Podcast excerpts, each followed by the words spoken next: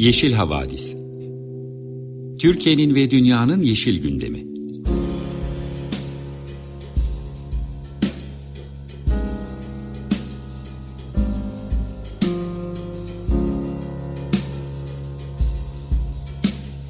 Hazırlayan ve sunanlar Selin Uğurtaş ve Arca Yılmaz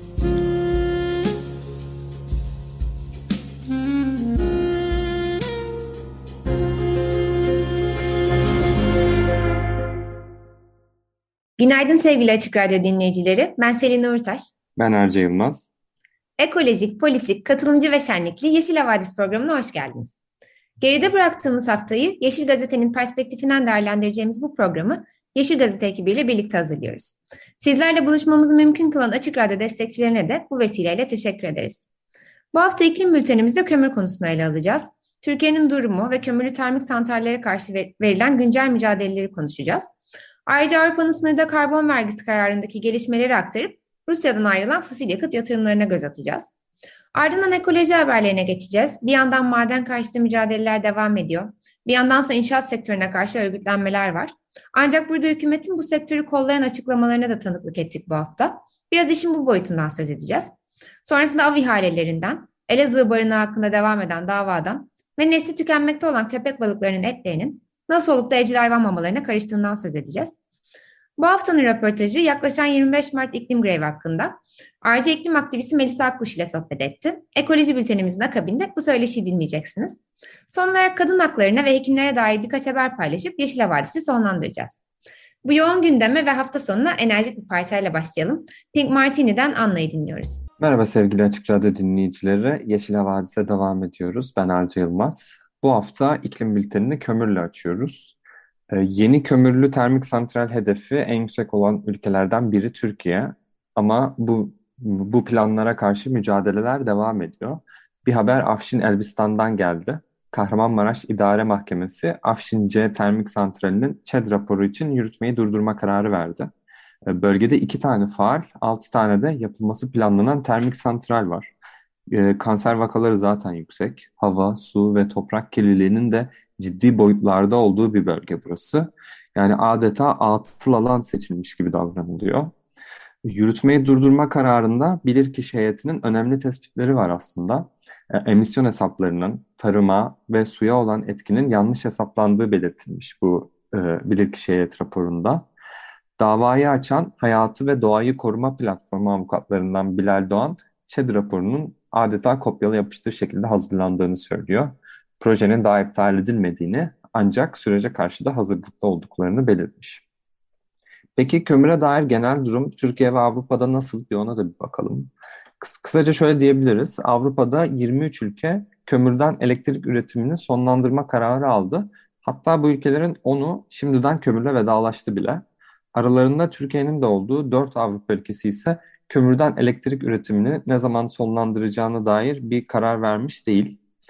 Türkiye'ye eşlik eden ülkeler Bosna Hersek, Polonya ve Sırbistan. Aslında ülkeler dört gruba ayrılıyor bu konuda. İlki bu Türkiye'nin de olduğu plan olmayanlar grubu. Ee, diğer gruplar ise kömürden çıkmış ülkeler. 2030'dan önce çıkacak olanlar ve 2030'dan sonra çıkmayı planlayanlar. Ekosfer Derneği'nden Özgür Gürbüz, bir sonraki COP'a kadar Türkiye'nin sadece emisyon azaltım vaadi değil, aynı zamanda kömürden çıkış planı da vermesi gerektiğini söylüyor. E, bunun dışında eğer Türkiye'deki kömürlü santrallerin durumunu öğrenmek isterseniz bir database'de bir alt yazı alt hmm, database hazırlamışlar. E, Ekosfer Derneği olarak Türkiye'de kömür.org sitesine bir göz atabilirsiniz. E, başka bir mücadelede yine hukuksal bir mücadele. 9 çevre örgütü ve Adana Tabip Odası Türkiye'deki 37 kömürlü termik santralin kapatılması talebiyle bir dava açmıştı. E, davalı tarafı Cumhurbaşkanlığı, Enerji ve Tabi Kaynaklar Bakanlığı, EPDK ve Çevre ve Şehircilik ve İklim Krizi Bakanlığı. E, dava Perşembe günü Ankara 11. İdare Mahkemesi'nde görüldü. Duruşmada Cumhurbaşkanlığı avukatları Cumhurbaşkanı'nın termik santral kapatma yetkisi yoktur. Bu yüzden bu dava açılamaz savunmasını yaptı. Avukat İsmail Hakkı Atal ise Cumhurbaşkanı Manisa'da 40 e, bin dönüm araziyi orman vasfından çıkarma yetkisi var da termik santral kapatma yetkisi mi yok diye sormuş. E, dava dilekçesinde en çok vurgulanan konular ise sağlık ve çevre etkileri. E, virüslerin partikül madde oranı yüksek kirli havalarda daha fazla bulunduğuna vurgu yapıyorlar. Bu yüzden COVID'in kirli havalarda, termik bölgelerinde daha yoğun görüldüğünü söylüyorlar. E, ayrıca termik santraller yüzünden erken ölümlerin yaşandığını, sağlık maliyetlerinin de ülke ekonomisine bir yük olduğu vurgulanıyor bu raporda, hmm, dava dilekçesinde. E, mahkeme bir ay içinde kararını verecek. Dava konusu olan 37 santralin bir kısmı özel, bir kısmı ise devlete ait şirketlerin mülkiyetinde bulunuyor. Bir başka fosil karşıtı kampanyada 350.org Türkiye tarafından başlatıldı. Hedefte Türkiye'deki bankalar var. 350.org Türkiye Dumansız Para Sahası isimli kampanyayla fosil yakıtların yatırımlarının sonlanması için bankalara çağrıda bulunuyor. Yani şöyle de bir açıklamaları var. Türkiye'deki tüm finans sektörü aktörlerinin başta kömür olmak üzere fosil yakıtlara kaynak aktarmayacaklarını en kısa zamanda açıklamalarını bekliyoruz. E, Türkiye'de sadece 4 tane banka bu konuda adım attı. 350.org şu ana kadar konuyla alakalı bir açıklama yapmamış bankalara açık bir mektup gönderdi ve ayrıca bir imza kampanyası başlattılar. E, malum fosil yakıt şirketlerinin yatırımları yapabilmesi için kaynağı ihtiyaçları var bankalar eğer bu yatırımları desteklemeyeceklerini açıklarlarsa finansman konusu ciddi bir sorun haline gelebilir. E, kampanyayı ve açıklamaları 350.org Türkiye'nin sosyal medya hesaplarından ve sitesinden de takip edebilirsiniz. E, bir de yurt dışından bir hukuki mücadele var. E, bu sefer Birleşik Krallık'tan fosil yakıt şirketi Shell'in yöneticilerine şirketi net sıfıra uygun şekilde hazırlamadıkları için dava açıldı. E, türünün ilk örneği olduğu düşünülüyor. Çünkü direkt yöneticilere açılmış durumda. E, bazı hissedarlar tarafından açıldı bu dava. Shell'in 13 yöneticisinin şirketin Paris Anlaşması'na uygun bir strateji geliştirmemesinden kişisel olarak sorumlu olduğu iddia ediliyor. Dava Çevre Hukuku Kuruluşu Client Earth öncülüğünde açılmış durumda.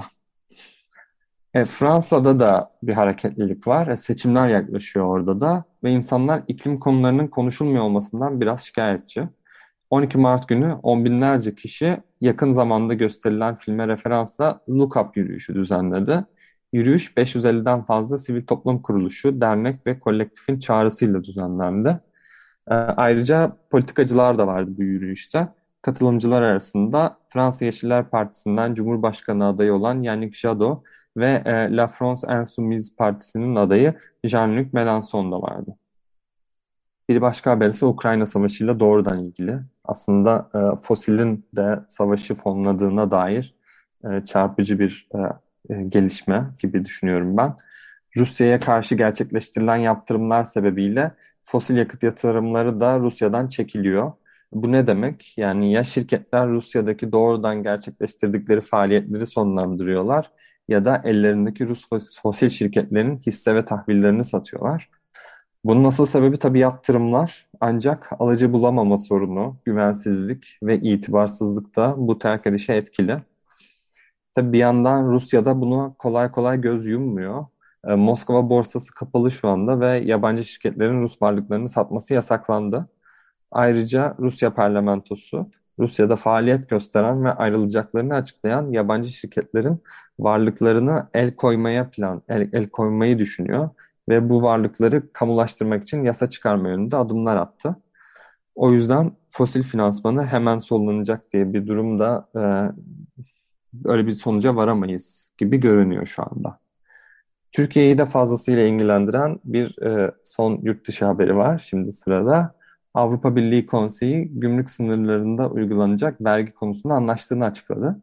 Buna göre bloğa üçüncü ülkelerden ithal edilen çimento, alüminyum, gübre, elektrik, demir ve çelik gibi karbon yoğun mallara bir ücret uygulanacak.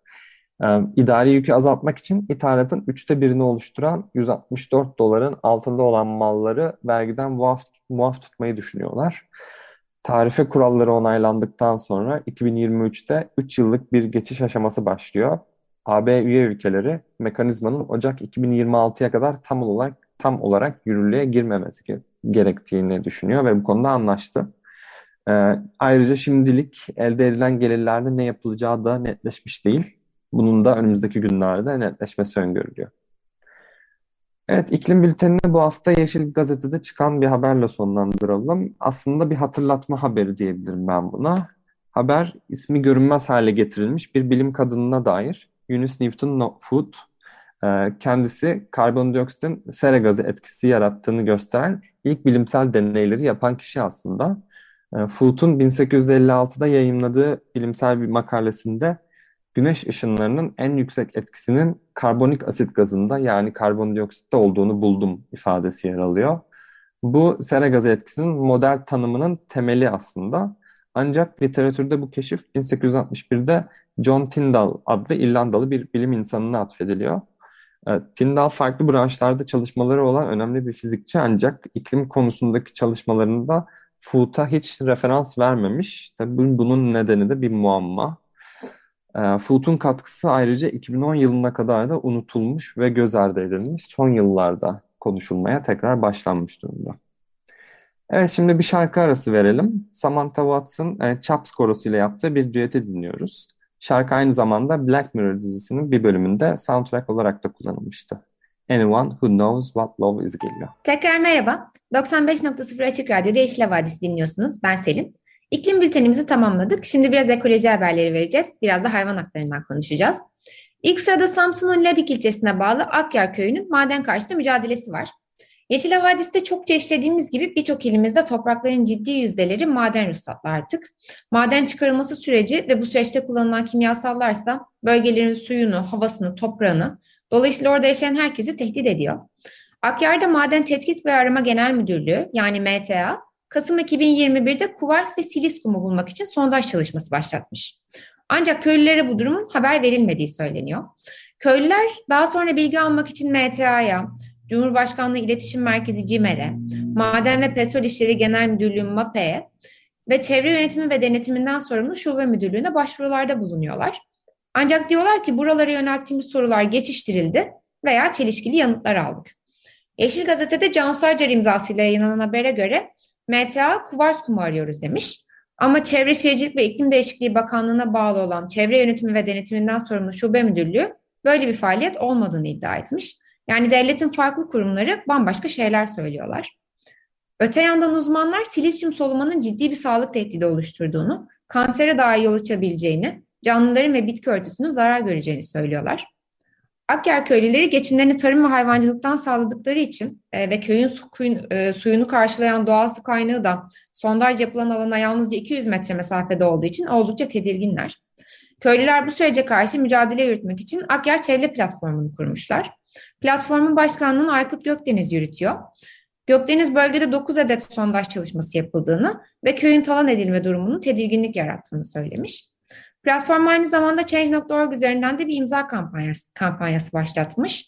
Yasal sürecin yürütülmesi için de 125 vatandaşın avukatlara vekalet verdiği söyleniyor. Köylülerin çağrısı şöyle ifade edilmiş, bunu alıntılıyorum. Doğamıza, suyumuza, taşımıza, toprağımıza dokunulmasını istemiyoruz. Küçük bir taş ocağını dahi kabul etmiyoruz.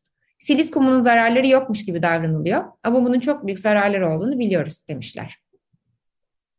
İkinci haberimiz sizlerle daha önce de çokça paylaştığımız Marmaris İçmeler'deki Simpaş inşaatı hakkında. Marmaris Kent Konseyi'nin Ekolojik Mücadele Komitesi görevi kötüye kullandığı gerekçesiyle Marmaris Belediye Başkanı Mehmet Oktay, imardan sorumlu belediye başkan yardımcısı Burak Demirtaş ve imar müdürü hakkında suç duyurusunda bulundu. Komite Simpaş inşaatının Mayıs ile Ekim ayları arasında ruhsatsız devam ettiğini, belediyenin bu kaçak inşaatın durdurulmasını durdurmasından sorumluyken bunu yapmadığını, dolayısıyla da meydana gelen durumdan sorumlu olduğunu iddia ediyor. Yapılan açıklamada maalesef bir sermaye grubunun çıkarları kamu yararının önünde tutulmuştur denmiş. Eğer zamanınız varsa kısaca Marmaris'teki bu Simpaş inşaatını aratmanızı, fotoğraflarına bakmanızı çok isterim. Zira fotoğrafları görünce ekstra pek bir şey söylemeye de gerek kalmıyor. Ee, inşaat demişken Çevre Şehircilik ve İklim Değişikliği Bakanı Murat Kurum'un Kanda yaptığı bir konuşmadan bahsetmenin de tam zamanı aslında. Kan, e, kurum Kanda düzenlenen Uluslararası Gayrimenkul Yatırımcıları toplantısına katıldı. Konuşmasında Türkiye'nin inşaat sektöründe dünyanın ikinci büyük ülkesi olduğunu, dünyanın en büyük 250 müteahhidi listesinde 44 Türkiye vatandaşının bulunduğunu, bunun da Türkiye'yi listede en çok temsil edilen ikinci ülke yaptığını söyledi. Birinci sırada Çin, üçüncü sırada ise Amerika Birleşik Devletleri yer alıyor. Kurum inşaat konusunda yatırımcıları koruyup kollayacak yeni düzenlemeler yapılacağını da duyurmuş buradaki konuşmasında. E, aslında ilginç bir konuşma çünkü bir yandan iklim değişikliğine uyum, yeşil alanların artırılması, sanayide yeşil dönüşüm gibi anahtar kelimeler bolca kullanılmış. Öte yandansa inşaat alanında yatırımlara ülkemiz ve gönlümüz sonuna kadar açık diye de eklenmiş. Aynı toplantıda kurumdan bir gün önce Hazine ve Maliye Bakanı Nurettin Nebati de konuşmuş. O da yatırımcılara zorluk çıkaran bürokrasiyi alaşağı ederiz, mevzuatı değiştiririz. Arkamızda Cumhurbaşkanımız var, rahat olun demişti konuşmasında. Sırada bir kuraklık haberimiz var. Ee, şu an o kadar uzun süredir kar yağıyor ki İstanbul'da aslında kuruyan göller tehlikesini unutmaya yüz tuttuk diyebilirim. Fakat sorunun bir yere gittiği yok. Bu haberde bunu hatırlatır nitelikte. Manisa'daki Marmara Gölü'nün yok olmak üzere olduğuna dair uyarılar aylardır geliyor. Özellikle Doğa Derneği bu konuyu gündemde tutmak için canla başla uğraşıyor diyebiliriz. Eğer su verilmeden bir yaz daha geçerse göl tamamen yok olacak diyorlar. Burada tabii soru şu, su nereden verilecek? Şöyle aslında birçok kurumakta olan gölde olduğu gibi burada da tamamen iklime bağlı bir kuraklıktan söz etmiyoruz. İnsan eliyle yaratılmış bir problem var. Marmara Gölü'nün beslendiği su kaynağı olan Gördes Çayı'nın suyu şu an tutsak. Çünkü devlet su işleri buradan Marmara Gölü'nü besleyen suyu 2016 yılından itibaren Gördes Barajı'nda tutmaya başladı. Aslında Marmara Gölü'nü beslemek için besleme kanalları inşa edilmişti. Ama buralardan göle su verilmiyor. Bu bir yandan bütün ekosistem için, balıklar, kuşlar için, bir yandan da tabii balıkçılıktan geçimini sağlayan bölge halkı için ciddi bir sorun oluşturuyor. Göl Marmara ve Çevresi Su Ürünleri Kooperatif üyesi e, Rafet Kerse görüşlerini paylaşmış. Gördes Barajı'nın su tutmaya başlamasından sonra 2021'de Marmara Gölü'nün tamamen kuruduğunu söylüyor. Ve söylediğine göre balıkçılık faaliyetleri bundan epey daha önce 2019 Ağustos'unda tamamen sona ermiş. İşin tuhafı bütün bu yaşananlar Marmara Gölü'nün 2017 yılında ulusal öneme haiz sulak alan ilan edilip korumaya alınmasından sonra gerçekleşiyor. Doğa Derneği'nin yönetim kurulu başkanı Dicle Tuğba Kılıç da devlet su işlerini göreve çağırmış. Gördes Barajı'ndan ve asıl amacı gölü beslemek olan Ahmetli Regülatörü'nden göle su verilmeli. Bir yaz mevsimi daha su verilmeden geçirilirse Marmara Gölü sadece coğrafya kitaplarında kalır demiş. Şimdi sırada hayvan haklarına dair birkaç haberimiz var. Elazığ Geçici Bakım Evi'ndeki hayvanların akıbeti daha önce de paylaştığımız gibi bir davaya konu olmuş durumda. Burada 4 ayda 1062 hayvan hayatını kaybetmişti. Nihayetinde bakım evi müdürü ve veteriner hekimler de dahil 4 sanık hakkında kamu davası açılmıştı.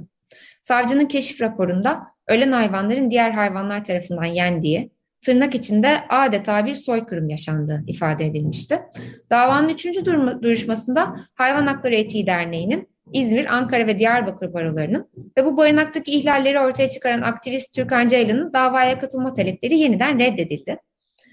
2015-2017 yılları arasında barınak müdürlüğü yapan tanık, hayvanların ölmek üzereyken bakım, evine geldiklerini, bu nedenle ölümlerin yüksek olduğunu iddia etti. Ancak bilirkişi raporu hayvanların hastalıktan öldüğünü belgelemişti aslında. Sanıklardan birinin avukatı ise yeni kurulan bir barınakta ufak tefek eksiklikler olabileceğini, bunlara müsamaha edilmesi gerektiğini söylemiş. Ee, basit bir matematikle ayda 265 hayvan yani günde 8-9 hayvan hayatını kaybetmiş gibi görünüyor. Ne gibi ufak tefek eksiklikler buna neden olmuş olabilir? Ee, insan bunu merak ediyor doğrusu. Bir diğer haber ise 5 ildeki yaban keçisi ihalelerine dair görülen dava hakkında. Vegan Derneği Türkiye ve Hayvan Hakları ve Etiği Derneği tarafından açılan dava sonucunda av ihalesi iptal edilmişti. Ancak davanın 6 ay sürmüş olması ve bu süre boyunca bahse konu hayvanların korunmaması geç gelen adalet adalet midir sorusunu gündeme getirdi. Zira dernekler davayı kazanmış olabiliriz ancak büyük, büyük ihtimalle bu hayvanları kaybettik diyorlar. Daha önce bu konuyu görüşmek için Hayvan Hakları İzleme Komitesi'nden avukat Gizem Karataş'ı konuk etmiştik. Gizem Hanım da bu davalar kazanılsa dahi seneye aynı bölge için e, aynı hayvanların öldürülmesi için yine av ihalesi açılabileceğini ve bu kazanılan davaların sonraki seneler için bir güvence sağlamadığını anlatmıştı. Yani e, aktarılanlara göre bir dava A sezonu boyunca sürüyor. Koruma kararı çıktığında hayvanlar zaten öldürmeye başlanmış oluyor ve bu durum bir sene sonra aynen tekrar ediyor gibi görünüyor. E, böyle anlaşılmaz bir sarmalın içindeyiz. Sıradaki haberimiz ise e, türü tehdit altında olan köpek balıkları ile ilgili. Bu araştırmayı Singapur Ulusal Üniversitesi yürütmüş. Tayland'da 16 farklı mama taraf, e, marka tarafından üretilen ve Singapur'da satılan 45 kedi mamasından 144 numune alınmış. Bu numuneler DNA barkodlama teknolojisi kullanılarak analiz edilmiş. Nihayetinde bu mamaların %31'inde köpek balığı eti olduğu saptanmış. Söz konusu köpek balığı türleri arasında e, koruma altındaki ipeksi köpek balığı da dahil olmak üzere türü tehdit altında olan türler var. Ancak en yaygın tespit edilen türün mavi köpek balığı olduğu söylenmiş. Buna karşın ürünlerin etiketlerinde köpek balığına dair herhangi bir ifade yok. Okyanus balığı, beyaz balık, beyaz yem gibi ifadeler kullanmış. E, ve bunun sonucunda tabii evcil hayvan besleyen, hayvan seven birçok insan farkında olmaksızın nesli tükenmekte olan köpek balıklarını evcil hayvanlarına yediriyor oluyorlar. Araştırmanın yazarlarından Ben, e, ben Wainwright, meselenin Singapur'a veya Tayland'a özgü olmadığını, küresel bir risk olduğunu vurgulamış. Oceans Asia'nın kurucusu Gary Stokes ise köpek balığı etinin kokusunun insanları rahatsız ettiğini, bu nedenle evcil hayvan yemi olarak kullanıldığını söylemiş. Ee, burada şunu hatırlatmakta fayda var. Ee, köpek balıklarının zaten aşırı avlanma nedeniyle epey baskı altında olan bir canlı ve son 50 yılda popülasyonu %70'den fazla azalmış durumda. Şimdi bu şartlar göz önüne alındığında araştırmacıların talebi evcil hayvan gıda ürünlerinin uygun şekilde etiketlenmesi ve köpek balığı eti içeriyorsa bunu şeffaflıkla belirtilmesi. Bu yalnızca savunmasız köpek balıklarının sömürülmesini önlem, önlemeye yardımcı olmakla kalmayacak. Aynı zamanda evcil hayvan sahiplerinin hayvanlarını neyle besledikleri üzerine daha fazla kontrol sahibi olmalarını sağlayacaktır denmiş. Evet böylelikle ekoloji bültenimizin sonuna geliyoruz. Şimdi kısa bir müzik arası vereceğiz. Juliet Armane'den L'Accident'ı dinleyeceğiz. Ardından röportajımız sizlerle olacak. Bu hafta ayrıca yaklaşan 25 Mart iklim grevi hakkında genç iklim aktivisti Melisa Akkuş ile söyleşti. Parçanın ardından söyleşiyi dinleyebilirsiniz. Merhaba sevgili Açık Radyo dinleyicileri. Yeşil Havadis programında tekrar sizlerleyiz. Ben Arca. Ee, bu hafta 25 Mart'a yaklaşırken biraz da iklim grevini, iklim hareketini konuşalım istedik. O sebeple e, Melisa Akkuş yanımızda. Hoş geldin Melisa. Merhaba, hoş buldum Arca. Ee, Melisa uzun süredir iklim aktivisti olarak e, faaliyet gösteriyor diyelim. Bu alanda hani çok aktif. Aslında Açık Radyo'nun da çok yabancı olmadığı bir isim. Ama biraz böyle hani kısaca e, seni tanıtabilir miyiz? İşte ne yapıyorsun, nerelerdesin, e, hangi hareket içindesin? Biraz anlatabilir misin? Tabii ki. Ben Melisa, 17 yaşındayım ve şu anda İstanbul Bilim Sınıfı öğrencisiyim. Uzun bir süredir iklim adaleti, toplumsal cinsiyet eşitliği, sosyal adalet alanlarında çalışmalar yürütüyorum. Ve bu çalışmalarımın sonucunda da kendimi aktivist olarak tanımlıyorum. Uzun süredir bu hak temel çalışmalarımı Uluslararası Çocuk Hakları Elçileri Derneği ve iklim öncülerinde gerçekleştiriyorum. Bunun yanında da Change.org'da iklim aktivistleriyle birlikte bir iklim acil durumu kampanyası yürütüyoruz. İklim aktivistleriyle birlikte bir iklim birliği adında bir grubumuz var ve orada İstanbul'daki iklim grevlerini organize ediyoruz. Yine farklı şehirlerde iklim grevlerinin organize edilmesi için de destek sağlıyoruz, çaba sarf ediyoruz. Ve bunun yanında da yine Change.org'da toplumsal cinsiyet eşitliğinin eğitim müfredatına eklenebilmesi için bir kampanya yapıyorum. Ve daha çok şey var ama kısaca bir şekilde tanımlayabilirim yani. Süper, teşekkürler. Ee, o zaman buradan yola çıkarak biraz bu ayki, yani bu 25 Mart'ta olacak iklim grevini biraz konuşalım. Ya iklim grevleri aslında 2020'den e, beri hatta 2019'dan beri Türkiye'de e, sıklıkla her yıl hatta yılda iki kere sanırım yapılan evet. yapılan hareketler e, çoğunda farklı yerlerde buluşuluyor ve böyle daha şenlikli işte konserlerin etkinliklerin olduğu bolda katılımcının olduğu bir etkinlik halinde gerçekleştiriliyor. Bu sene 25 Mart günü e, seçildi. Yine uluslararası değil mi? Yine ortak çağrı mı? Evet evet. Fridays for Future'ın çağrısıyla beraber biz de bunu Türkiye'de İstanbul'da organize ediyoruz. Farklı şehirlerde de organize ediyoruz. Yani İstanbul dışındaki şehirlerde. E, nereler var? O şehirleri bir sayabilir misin? Şu an netleşen. Hı hı. Şu an netleşen şehirleri tam bilmiyoruz ama bildiğim kadarıyla İzmir, Hatay, gibi şehirlerde organizasyonlar başladı. Ve tabii İstanbul'da organizasyonları başladı.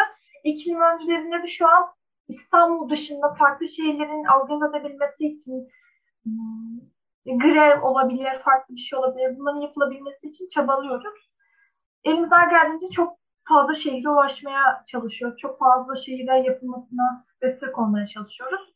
Ama şu an kesinleşen İstanbul, Aydın, Hatay gibi şehirlerde olacak. Hı hı. Bir de bu senekin e, sloganda kar değil insanlar olarak belirlenmiş. Biraz hani bunun üzerine de konuşalım. Yani bu aslında çok e, yeni bir slogan değil. Yani e, kara değil insanlara önem vermeyi yani çok basitçe söyledim ama aynı şeyi tekrarladım aslında ama e, hani onu böyle e, vurgulayan bir slogan. Bu slogana dair e, hani nereden çıktı, neden bu slogan seçildi, e, bu senenin teması ne? Onu konuşalım biraz. Bu yılın yani bu grevin teması, sloganı kar değil insanlar olarak belirlendi. Ve aslında kar değil insanlar iklim adaleti, sosyal adalettir. 25 Eylül'deki bu sloganımızla da oldukça ilişkili. Bu sloganın amacı da aslında iklim adaletini ve iklim tazminatlarını talep ediyoruz. Sağlanmasını talep ediyoruz. Biraz açmak istiyorum neden kar değil insanlar diyoruz bu iklim grevinde. Şimdi öncelikle sömürgeciler ve kapitalistler iklim krizi oluşturan her sistemin ve organizasyonun merkezine yer alıyor. Sömürgecinin sona ermesi ve iklim tazminatlarını kullanarak yapılacak eylemler en iklim dostu hareketler olarak öne çıkıyor. En zengin kapitalist yüzde birlik kısım yaptığı hareketlerden ve bilinçli umursamazlığından sorumlu tutulmalı, tutulması gerekiyor. Onların kazancı bizim ölümümüz diyebiliriz. Onların kazancı bizim sürünüşümüz yine diyebilirim. Dünya genelinde çeşitli toplumlar ve sektörlerin yardımıyla beraber önemsenmeyen, güçleri ellerinden alınan insanların gücü olmamız gerekiyor. Beraber bir sistem, bir yuva yaratmamız ön planda bizlerin olması gerekiyor. Ve bu yüzden de kâr insanlar diyerek herkesi sokaklara davet ediyoruz. Yine iklim adaleti de bizim için çok önemli bu noktada. Çünkü iklim krizinden çok ciddi bir şekilde etkilenen dezavantajlı grupta olan bireyler var. Aslında e, bunları da MAPA olarak tanımlıyoruz. MAPA da iklim krizinden en çok etkilenen. Daha doğrusu şöyle anlatayım. MAPA iklim krizinden en çok etkilenen ülkeler, bölgeler ve topluluklar yani e, kısacası dezavantajlı grupta olan bireyleri tanımlıyor MAPA. Ve MAPA içinde yine adaletin sağlanabilmesi için ve buna karşı taleplerimizin hayata geçirilmesi için de dediğim gibi herkesi sokaklara çağırıyoruz ve bir kez daha kararılıcılara hepimiz seslenmeyi istiyoruz. Taleplerimizi aktarmayı, bunları gerçekleştirmeyi istiyoruz. 9. 9. küresel iklim grevinde de dediğim gibi kâr insanlar diyerek iklim tazminatlarının ve iklim adaletinin sağlanmasını talep ediyoruz. E, aslında e, iklim hareketinin vurguladığı başka sloganlardan biri de şey olmuştu. E, kirleten öder sloganı mesela çok Hı. kullanılmıştı. Aklıma direkt onu getirdi. E, yakın zamanda e, Türkiye'de de bir şey semineri olmuştu yanlış hatırlamıyorsam. İklim e, hareket iklim çalışan STK'larla e, işçi sendikalarının böyle bir, bir araya geldiği adil dönüşümün nasıl olabileceğini bunun üzerine e, daha farklı konuyla alakalı, birebir alakalı olan ama etkileşim halinde olması gereken grupların birlikte konuşabildiği platformlar oluşmuştu. Bence bunlar çok önemli. Çünkü hakikaten dediğin vurgu e, çok net yani. E, yüzde bir en çok e, etkiyi yapıyor ama hiçbir şekilde sorumlu tutulmuyor, sorumlu hissetmiyorlar zaten. Onların bir şekilde bunu ödemesi gerektiğine ben de hani yüzde yüz katılıyorum. Ee, peki e, bu şimdi biraz belli değil, e, çok hani netsiz, e, net olmayan durumlar da var ama kabaca program hani nerede olacak ya da katılmak isteyenler nerelere takip edebilir onlardan da bahsedebilir misin? Tabii ki. Şu an programımız izinler dolayısıyla pek net değil ama İstanbul'da Beşiktaş'ta gerçekleştireceğim kesin ve Beşiktaş'ta da yapılabilmesi için gerekli valilikle gerekli izin alma süreçlerimiz sürüyor. Programla ilgili detayların hepsini sosyal medya hesaplarımızdan çıkıyor olacağız. Yine aynı şekilde sadece İstanbul değil, İstanbul dışındaki farklı şehirlerde de yapılan iklim grevlerini kendi hesaplarımızdan duyuracağız. Bunları da takip etmek için iklim için Türkiye, yani Fridays for Future Turkey olarak aratabilirsiniz sosyal medyada iklim öncüleri ve Youth for Climate Türkiye hesaplarını takip ederek tüm detaylara ulaşabilirsiniz. Dediğim gibi İstanbul'daki iklim grevini de diğer farklı şehirlerdeki iklim grevlerinin detaylarını hesaplarımızdan paylaşıyor Süper. Ben bir de e, şey sormak istedim. Şimdi e, geçen iklim grevi öncesinde de e, Duru ile konuşmuştuk ve o zaman daha Paris İklim Anlaşması onaylanmamıştı. Biraz onun üzerine de konuşmuştuk. Hani taleplerden biri Paris İklim Anlaşması'nın onaylanmasıydı. E, bu sefer bir hani talep var mı mesela hükümetten ya da işte yöneticilerden, yerel yönetimlerden olabilir hani e, karar alıcılardan daha bunun gibi böyle bir net bir talep var mı? Tabii ki aslında bizim yıllardır diye getirdiğimiz, seslendirdiğimiz, talep ettiğimiz taleplerimiz var. Evet Paris İklim Anlaşması'nın onaylandığı yıllardır süren mücadeleler sonucu ama asıl mücadele şimdi başlıyor diyoruz. Anlaşmanın maddelerinin yerine getirilmesini talep ediyoruz. Ve özellikle iklim acil durumunun ilan edilmesini istiyoruz. Bununla birlikte 2030'a kadar net sıfır karbon emisyonunun sağlanması için adımlar atılmasını, Kaz Dağları, Akbelen Ormanı ve Valide Bağ Kurusu gibi önemli doğa alanlarında ekolojik yıkıma sebebiyet verecek projelerin durdurulmasını ve tam da sloganımızla ilişkisi olan iklim krizinin beraberine getirdiği hak ihlallerine karşı harekete geçilmesine, fırsat eşitliğinin iklim adaleti ve sosyal adalet çerçevesinde sağlanmasını ve tabii ki tüm bunların gerçekleşmesi için gençler olarak karar alma süreçlerinin her aşamasında etkin, eşit ve söz hak sahibi olarak yer almayı istiyoruz. Tabii ki bizler tüm gezegende iklim krizi için gerek önlemler alına kadar tüm ekolojik yıkımlardan, felaketlerden etkilenen canlıların ve hava, su, toprak gibi cansız varlıkların sesini duyurmak için mücadelemize devam edeceğimize söz veriyoruz. Ve bu noktada da karar vericilerin de aynı sözü vermelerine ve bir an önce eyleme geçmelerini talep ediyoruz. Onları tabii ki e, eyleme geçirmek için her şeyi yapıyoruz. İklim grevi olur, forum olur, zirve, talep listemiz, kampanyalar hepsini yapıyoruz. Ayrıca iklim öncülerinde de yerel yönetim olarak yerel yönetimler için bir kampanya başlattık. İstanbul Büyükşehir Belediyesi'ne ait tüm belediye binaların karbon nötr olabilmesi için bir kampanya yürütüyoruz. Ve bu kampanyanın amacı da dediğim gibi karbon nötr binaların olması. İstanbul Büyükşehir Belediyesi'ne bağlı tüm belediye binalarının karbon nötr olabilmesi. Bunun gibi yine yerel yönetimlerden de talep ettiğimiz daha birçok şey var. Farklı hareketler, farklı gençlik hareketleri bu konuyla ilgili yerel yönetimlerin yönetimlerden talep ediyorlar, bir şeyler talep ediyorlar ve bunun için de birçok kampanya yürütülüyor şu an Change.org platformunda. Bu şekilde özetleyebilirim kısacası. Ben de yakından takip ediyorum. Ee, fark ettiğim kadarıyla mesela şeyler vardı. Aklımda kalanları söyleyeyim. Ee, İzmir ve İstanbul'da e, sıcak dalgalarına karşı önlemler alınması vardı. Yanlış hatırlamıyorsam değil mi? O da yine iklim öncüleri olarak e, sizin oluşturduğunuz bir kampanyaydı. O kampanyayı iklim için Türkiye ekibi organize etmişti. Ben tamam. o şekilde biliyorum. Okey, tamam, pardon. Ee, teşekkürler. Ee, yani aşağı yukarı bu şekilde toparlayabiliriz. Eklemek istediğin başka bir şey var mı? Benim şu an eklemek istediğim bir şey yok ama gerçekten hepinizi sokaklara çağırıyorum diyebilirim. Çünkü haklarımızı savunmamız için çok çok önemli bir gün ve taleplerimizin hayata geçirebilmek için hepimizin bir arada olması gerekiyor. Hepimizin ortak mücadeleye ihtiyacı var ve bu yüzden de herkesi sokaklara çağırıyorum.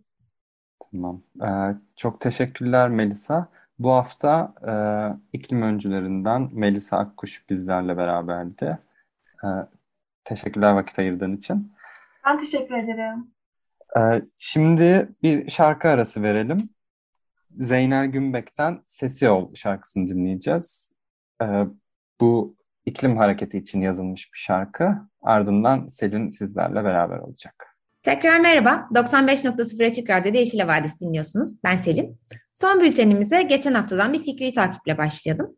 Geçtiğimiz hafta 8 Mart Dünya Kadınlar Günü vesilesiyle Eşitlik İçin Kadın platformundan Avukat Yelda Koç'u misafir etmiştik. Üzerine konuştuğumuz meselelerden biri de meclise sunulmaya hazırlanan 6. yargı paketi ve bu pakette yer alması planlanan nafaka düzenlemesiydi.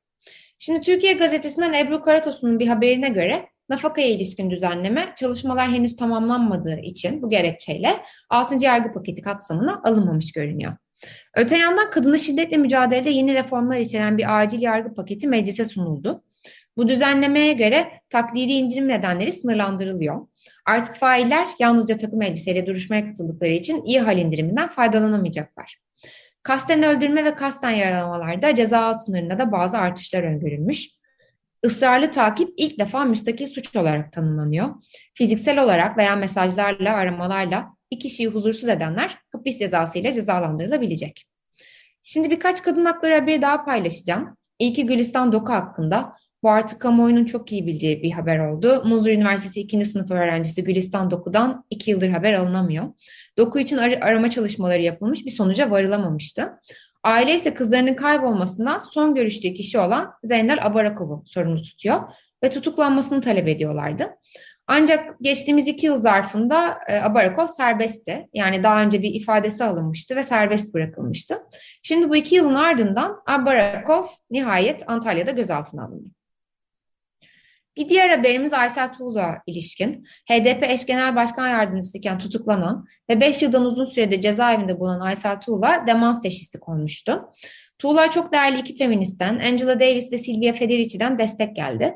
Davis de Federici de konuyla ilgili bir açıklama yayınladılar. Tuğlu'nun serbest bırakılması için bir imza kampanyası da başlatılmıştı ve bu kampanyaya 54 ülkeden 6 bin kadın destek vermişti. Aysel Tuğluk için binlerce kadının açıklamasında şöyle deniyor. Hasta mahpusların tahliyesi ulusal ve uluslararası mevzuatın ve sözleşmelerin gereğidir. Herkesin evinde ve sevdiklerinin arasında yaşama ve tedavi görme hakkı vardır. Hasta mahpusların sağlığa erişim haklarının önündeki engeller kaldırılmalıdır. Bu arada 8 Mart'ın akabinde Diyarbakır'da yapılan ev baskınlarında aralarında HDP yöneticileri, sivil toplum kuruluşu temsilcileri ve aktivistlerin de bulunduğu 24 kadının gözaltına alındığını belirtelim. HDP kadın kolları bu operasyon 8 Mart coşkusuna karşı yapılmış bir tahammülsüzlüktür açıklamasını yaptı. Bu hafta hekimlerle ilgili de önemli gelişmeler oldu. Kısaca bunlara değinmek istiyorum. Ee, Türk Tabipler Birliği ve pek çok meslek örgütü 14 Mart Tıp Bayramı ve ardından 15 Mart'ta büyük görev eylemine çıkmışlardı. Sağlık sistemindeki sorunlar, ücret yetersizliği, artan şiddet vakaları hakkındaki taleplerini dile getirmişlerdi. Ancak hem polis saldırısına maruz kaldılar hem de siyasetçiler tarafından hedef alındılar. Cumhurbaşkanı Erdoğan özel sektöre geçen hekimler için giderlerse gitsinler demişti. MHP Başkanı, e, Genel Başkanı Devlet Bahçeli de Türk Tabipler Birliği için mifak yuvası ifadesini kullandı. Kuruluşu bölücü olmakla, Türkiye karşıtı olmakla itham etti. Ve Erdoğan gibi o da gidişleri olsun, dönüşleri olmasın dedi. Şimdi e, bu sıkıştırmaların ardından şöyle bir gelişme oldu. Türk Tabipler Birliği Başkanı Profesör Doktor Şebnem Korur Fincancı hakkında e, suç duyurusunda bulunmuş Terörle Mücadele Daire Başkanlığı. Sebebi de Erkam Tufan Aytav'ın YouTube kanalındaki bu programa katılmış olması. Açıklama daire başkanlığı açıklamasında şöyle deniyor. Hakkında çok sayıda aranma kaydı bulunan firari FETÖ mensubu, mensubu Erkam Tufan Aytav'ın kendi hesabında yayınladığı programa katılması sebebiyle Şebnem Korur Fincancı hakkında Ankara Cumhuriyet Başsavcılığına duyuruda bulunmuş. Fincancı ise açıklama yaparak soruşturmayı Türk Tabipler Birliği'ni sıkıştırma girişimi olarak gördüklerini söyledi. Twitter'da ise hangi gazeteci ararsa konuşuruz, ben sansürcü değilim diye belirtmiş. Fincancı suç duyurusu yapıldığını kamuoyuna duyurulmasını da lekelenmeme hakkını ihlal ettiğini belirtmiş. Açıklamadan kaynaklanan tüm hak ihlallerinin giderilmesi için gereken her türlü adım atılacaktır demiş. Bültenimizin başında bahsettiğimiz acil yargı paketinde sağlıkçılara yönelik şiddet üzerine de düzenlemeler olduğunu hatırlatmak istiyorum. Sağlıkçılara yönelik kasten yaralamanın katalog suçlara dahil edilmesi, e, malpraktis davalarına karşı yasal güvence ve destek sağlanması gibi değişiklikler söz konusu olacak bu paketle birlikte. Evet, böylelikle bültenimizin sonuna geliyoruz. Güzel bir müzik arası verip ardından sizlere veda edeceğiz. Leyla McCullough'dan The Capitalist Blues'u dinliyoruz. Bu güzel parçanın ardından 95.0 Açık Radyo'da Yeşil Gazete'nin katkılarıyla hazırladığımız Yeşil Havadis programının sonuna geliyoruz. Bizi dinlediğiniz için çok teşekkür ederiz. Haftaya yine aynı saatte görüşmek üzere. Hoşçakalın. Hoşçakalın.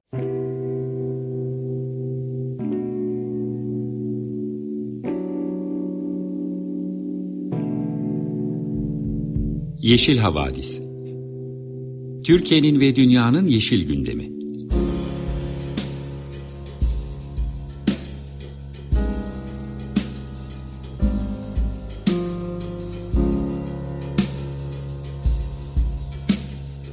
Hazırlayan ve sunanlar Selin Uğurtaş ve Arca Yılmaz.